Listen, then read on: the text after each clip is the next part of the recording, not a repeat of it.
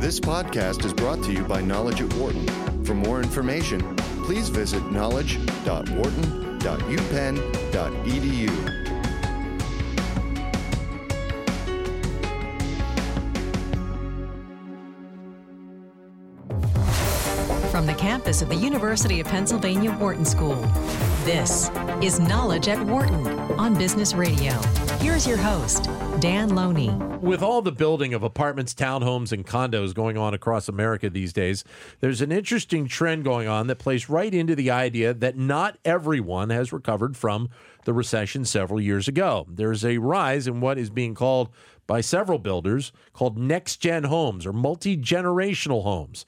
These are properties that are built for multi generational families living under one roof so that kids can live with their parents or parent could be in a smaller apartment within the house overall. It's an interesting change in how home builders are taking a look at this sector. To take a look at the change, we're joined here in the studio by James Timberlake, who's an associate faculty member at Penn Design here at the University of Pennsylvania. He's also a partner in the design firm of Kieran Timberlake. And also joining us on the phone, Joshua Coleman, who's a psychologist and senior fellow at the Council on Contemporary Families based down in Austin, Texas. James, great to have you in the studio. Thanks for coming in. Good morning. Thanks for having me. Josh, great to have you on the phone. Thank you. Thanks for having me as well. Thank you. We were just talking about this, James, before we, we got started on the air. talk a little bit about the background in the shift of these multi generational homes really starting to pop up. Well, it's been this phenomenon has been around for a long, long time. Uh, it waxes and wanes, I think, with the economy uh, in some ways, um, and it's certainly a, a uh, more a regional phenomenon uh, that that we're seeing. Um, but the fact of the matter is that that um, with the economy uh, and with aging, the combination of that, and with millennials and others who go off to school, but then take their time to, you know, uh, get back to uh, what they want to do with their professional lives uh, going forward. Um, families um, disperse and then they come back together. Um, and particularly with uh, aging parents, um, greater and greater choices are being made about, uh, you know, do uh, aging parents live alone? Do they do they get assisted care? Or do they come to the house yeah. uh, and live with the family, which is better for them and better for the family and the kids and everybody else? And so space needs to be made for that. And now the the, the housing sector, the home builders are recognizing this this change, which has been in places you kind of alluded to with certain sectors of the community, maybe the Asian community, the Latin community, for quite some time. But they're seeing it now as something that they look like, you know, they want to try and build properties, whether it be suburbs or in the cities, that are built specifically for these types of families. Correct. They, you know, I think we see it in the African American community as well, and I think I think um, uh, you, you this phenomenon has quietly happened in the suburbs for you know almost three decades with yep. larger and larger houses. An extra bedroom was not a big deal sure. when there was already a family room and a very large kitchen and and lots of room for the kids to be you know out and about and friends to be over and guests. Um, in the uh, in the in urban situations where space is more precious uh, certainly decisions have to be made about the value of the lot and, and what you can build and, and how many units you can build in that particular area and whether or not there's a market for that kind of you know that kind of multi-generational uh, experience and I think what you're seeing is that uh, developers see this niche and it's a niche now yeah. but they see a niche that um, more and more people uh, particularly want to live in cities desire that that that experience. We we saw it in Chinatown 20 years ago here in, in Philadelphia. Philadelphia. Yeah, right. Joshua, in terms of, uh, of the structure of the family, uh, this is this is an interesting dynamic, as as James mentioned, that's been going on for a little while, and and seemingly now is boosted, as he alluded to, by the economy as much as anything else. Well, what's interesting, it is indeed boosted by the economy, and, and because of that, in the past 10 years or, or more, it's become more the norm that a young adult will leave home and come back. But the other thing that's boosting it, which is of interest to me as a psychologist and somebody who, who specializes in parent adult relationships, is that parents and adult children are closer than they used to be. So part of what's fueling this transition is that it kind of works for both both parties. Mm-hmm. That because of the ways that parents have become more invested in child well-being and their own communication and developing the children's communication and being more sensitive, psychological, emotional, all of those things for the most part have resulted in both parents and adult children feeling closer than they have in prior generations. So that becomes its own engine of, that speeds us along. I, I guess the the other part eh, that's interesting about this, Josh, is the fact that a, a, lot of what we're seeing here with these multi generational families is also the understanding that the the family wants to come together, but the elder member of that family still wants to have that level of freedom, uh, you know, uh, of of disconnect at time from the family. So some of these houses that are being built, they're talking about actually building them with one entrance for the majority of the family and the other being for for the parent as well. Well, that's right, and I actually think that's a good idea. I think even if everybody is living in the same on the same property, that having a, a place of, of refuge or privacy if things get heat up as they inevitably do in family life is actually a really good idea. James? Uh, well, post Katrina in the lower ninth ward for Make It Right, that was exactly the model that was that was proposed, which mm-hmm. was, mm-hmm. you know, a separate entrance at the front for you know part of the family, uh, separate entrance on the side or the, or the back for uh, elderly. There was a conjoining way of not having to go outside to come back in, yeah. you know, so that you could you could have the family get together. But certainly that level of uh, um, separation, um, but the ability to bring them together all under one roof um, certainly is a design challenge. I, I was going to say, wh- what mm-hmm. are the challenges? Because uh, when you're talking about that type of dynamic within a family, realistically, you want to have the parent, the grandparent, you know, depending on the level, on the first floor of the house.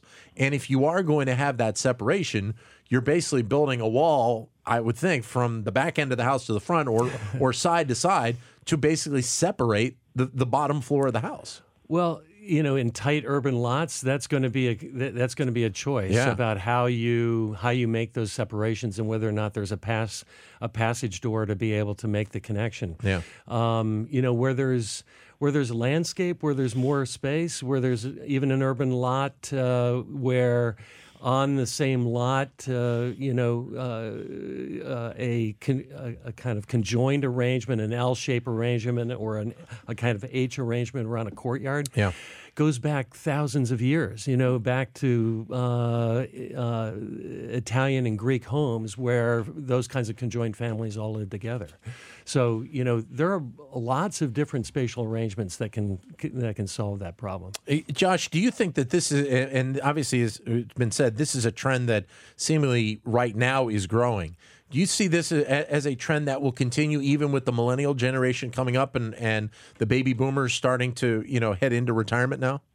I, I suspect that it would. I mean, right now we've got one out of 10 people over 65. In 20 years, one in four will be.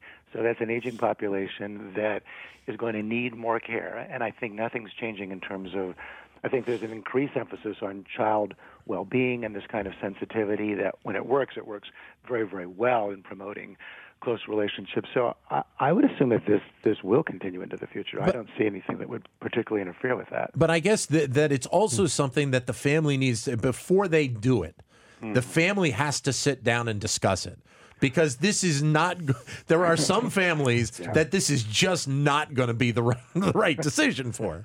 Well, that's true. There was a study that said that for adult children moving back home, 25% thought it went terribly, another yeah. 25% were neutral, and then the other half said that they thought it went really, really well.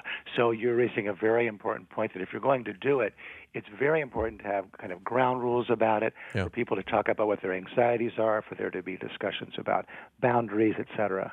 I, I, one thing, James, that I didn't realize in, in, looking at some of the research on this is that the Pew did a research study uh, two years ago, and at that point, 18% of the U.S. population was in a multi generational hmm. living, a dwelling mm-hmm. of some kind. Right. Which you know wasn't a huge jump. They said from the year 2000, but seemingly it was a jump. And obviously, you know, in that time, we've had the recession and we've had people rethink the way that they that they are are going to choose to live and live with their family members. Well, I think I think these things go in waves. I really do. I'm a I'm a I'm a I'm a product of the 1950s and 60s, and Yeah. that was a time when families um, became very mobile and you know tended to move away from home for college and for graduate school and uh, our elderly uh, grandparents uh, you know we're just only you know post World War II we're only just sort of you know beginning to uh, reach those those 80s perhaps a 90 you know range and and those he- other health concerns came into play so you know we we kind of um, it, we kind of exploded apart. And what we're seeing is, you know, parents of my generation who desire their kids back home, you know, desire close relationships with their parents, Yeah. d- desire close relationships with their children, you know, have um, en- enabled and, and encouraged that co- recoalescing of the family. And I think, um, you know, we're looking we're looking to help take care of our parents when they when they when they when their health declines. We're looking to help uh, boost our kids, you know, um, post college, post graduate school, so that they get the great start um, professionally. And so, part of the way to do that is to have them, you know, close by until they're ready to make that leap. Joshua, it, it, it- there are obviously when you're talking about having your your kids in the house uh, post college, there are obviously some dynamics that you do have to work out. But you know, the overall goal is, as James said, is to try and give them that that first step. So that they can be able to to do a lot of this on their own, and obviously the challenges that we've had in the last decade or so have kind of you know changed the dynamic a little bit. Well, that's a good point. So, on the one hand, you have children who you have a closer relationship with them. On the other hand, the, the meaning of adulthood has radically changed in the the past, say, 30 or 40 years. Where, say, in the 1960s, you were considered an adult by the time you were 24 if you used institutional measures of adulthood, such as um, job, could support a family, uh, marriage, owning a house. You know, in the 1960s, a, a majority of people had reached that by 24, and now that Yeah. may be pushed way out into the 30s. So, so what constitutes adulthood has radically changed, and that can also be a source of tension in the household between parents having expectations based on their own ideals of what constitutes adulthood, living with millennials who may have a very different idea about that. So again, the more clarity people can have ahead of time about their expectations, the more they can avoid conflict in the future. The phone number, if you'd like to join in the conversation, is 844 Wharton, 844 942 7866. I'd love to hear from maybe some families that have gone through this, because I'm sure there are a lot out there. You know, did this multi generational approach work for you? Did you not try it for a certain reason? Please give us a call, 844 942 7866. Joshua, I'd be interested to also know uh, if a factor in a little bit of this change uh, of more multi generational uh, living has had any effect because of the higher rate of divorce we've seen in the United States o- over the last 40 years.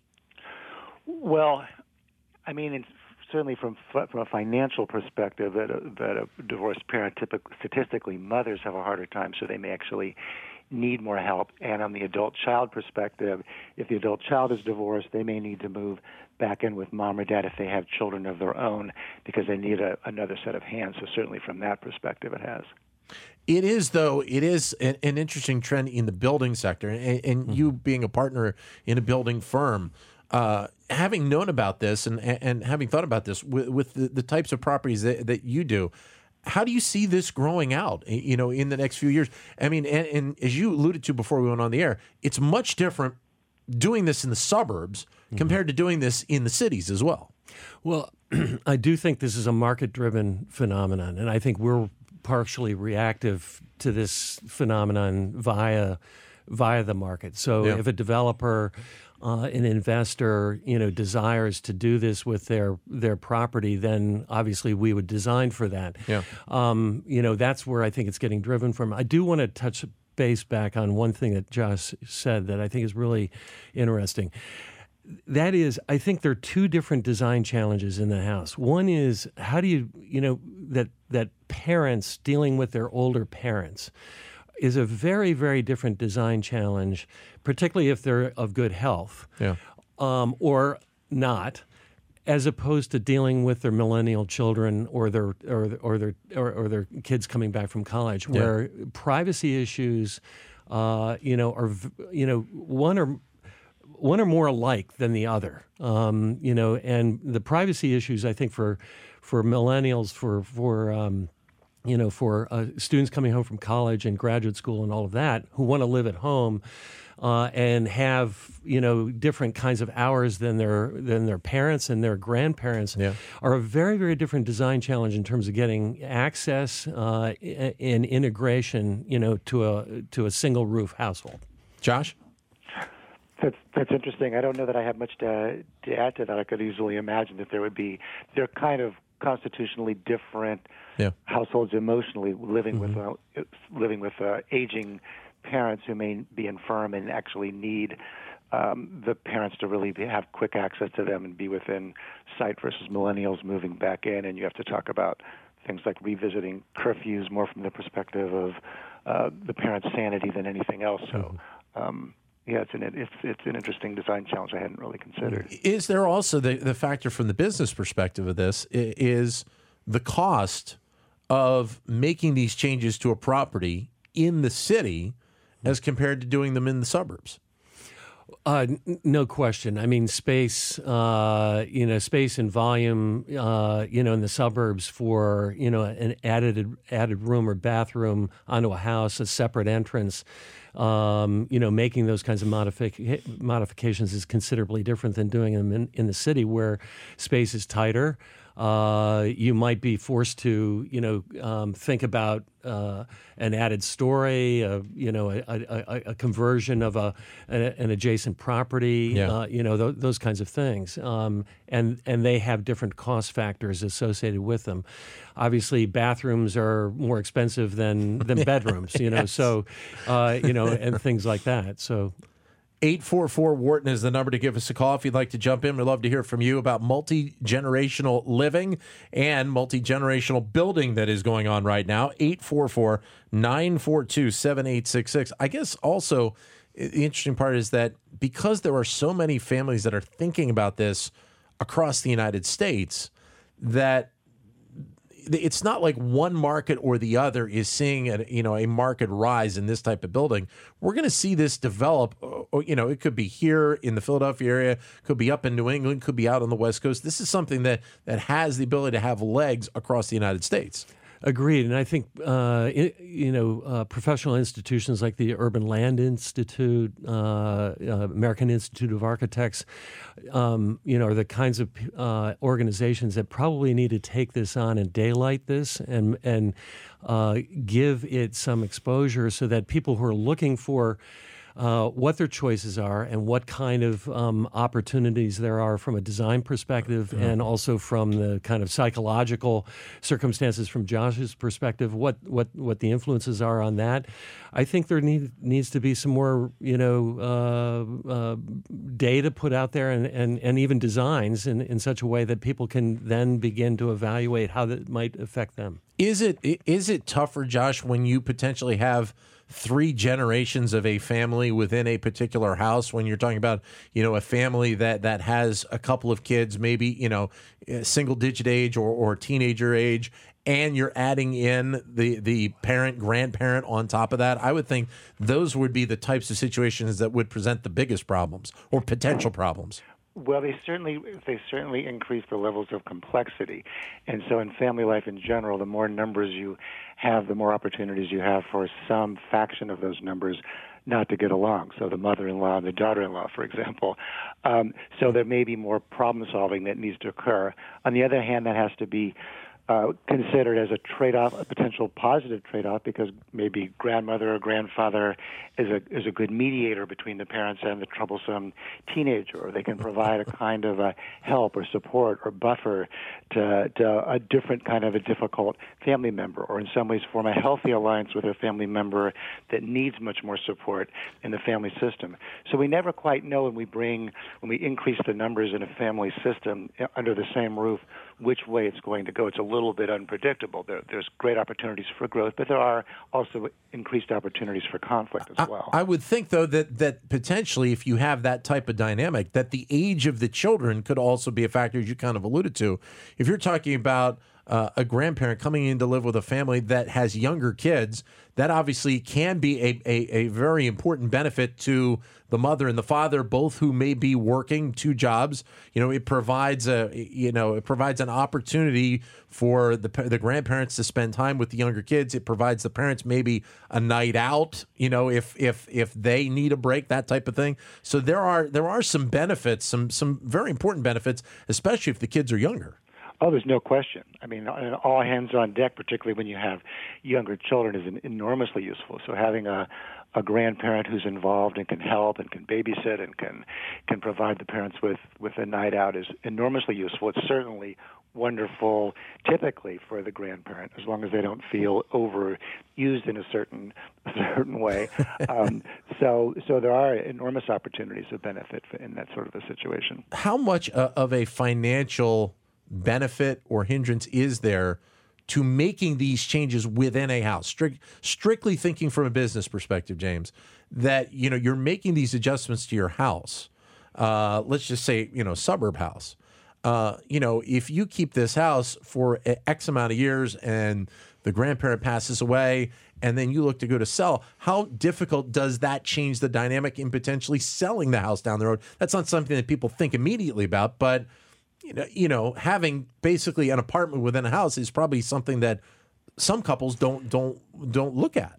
Well, no, they don't, and and I think um, oftentimes we buy a house because you know we either fall in love with it and we want it for the rest of our lives, or you know we're we're making an investment and, and we're going to move First on. First house, it. yeah, right. yeah and um, and that even second and third houses sometimes, you know, for those that that you know sort of adjust up uh, along the way, and I think some of it has to do with how much you love your property and are you willing to make the ad- adaptations, you know, to do that, and then yeah. the cost value, you know, perspective of that um, is par- partially emotional, but it's also um, partially practical. You know, a great example of this happened in the Levittown houses, believe it or not, in that were Outside built in Philadelphia, yeah. right, built in the fifties, all over the Northeast. Yep. Post World War II families coming home, um, garages, you know, you know, nu- small nuclear families. All of a sudden, garages were converted to family rooms. Yep. Kids went off to school. Kids came home from school. That garage room became an extra bedroom. Yep. Um, you know, the kids would go away again. Um, but all of a sudden, a parent aged, and, and now they had a room in the in, in the in, in the in the place. But they were, you know, the family was keeping that house. Many of those houses were kept for, you know, several generations. You yeah. know, um, and now turned over. So, a lot of it you know in the city it's much harder yeah. because you know again you're you're talking about space available and whether or not you're willing to give up room in your in your unit or on your lot, you know, for the added, you know, uh, people being added in, into that into that nuclear uh, group, as opposed to a, a suburban house where uh, obviously a, th- a, third or fourth bedroom probably doesn't matter much to a to a already pretty large, uh, you know, house. But it is interesting that you know people and and I've seen this in my neighborhood where where my house is that a couple of people have converted mm-hmm. smaller garages mm-hmm. into family rooms. And, and, and just because it will add value absolutely to you, the house. You put the car you put the car outside and you yeah, know it stays out, yep. out, out, out, out, all the all day long. But put you all the tools room. put all the tools in the shed exactly. in, the back, in the back of the They were never used anyway. That's true. exactly right.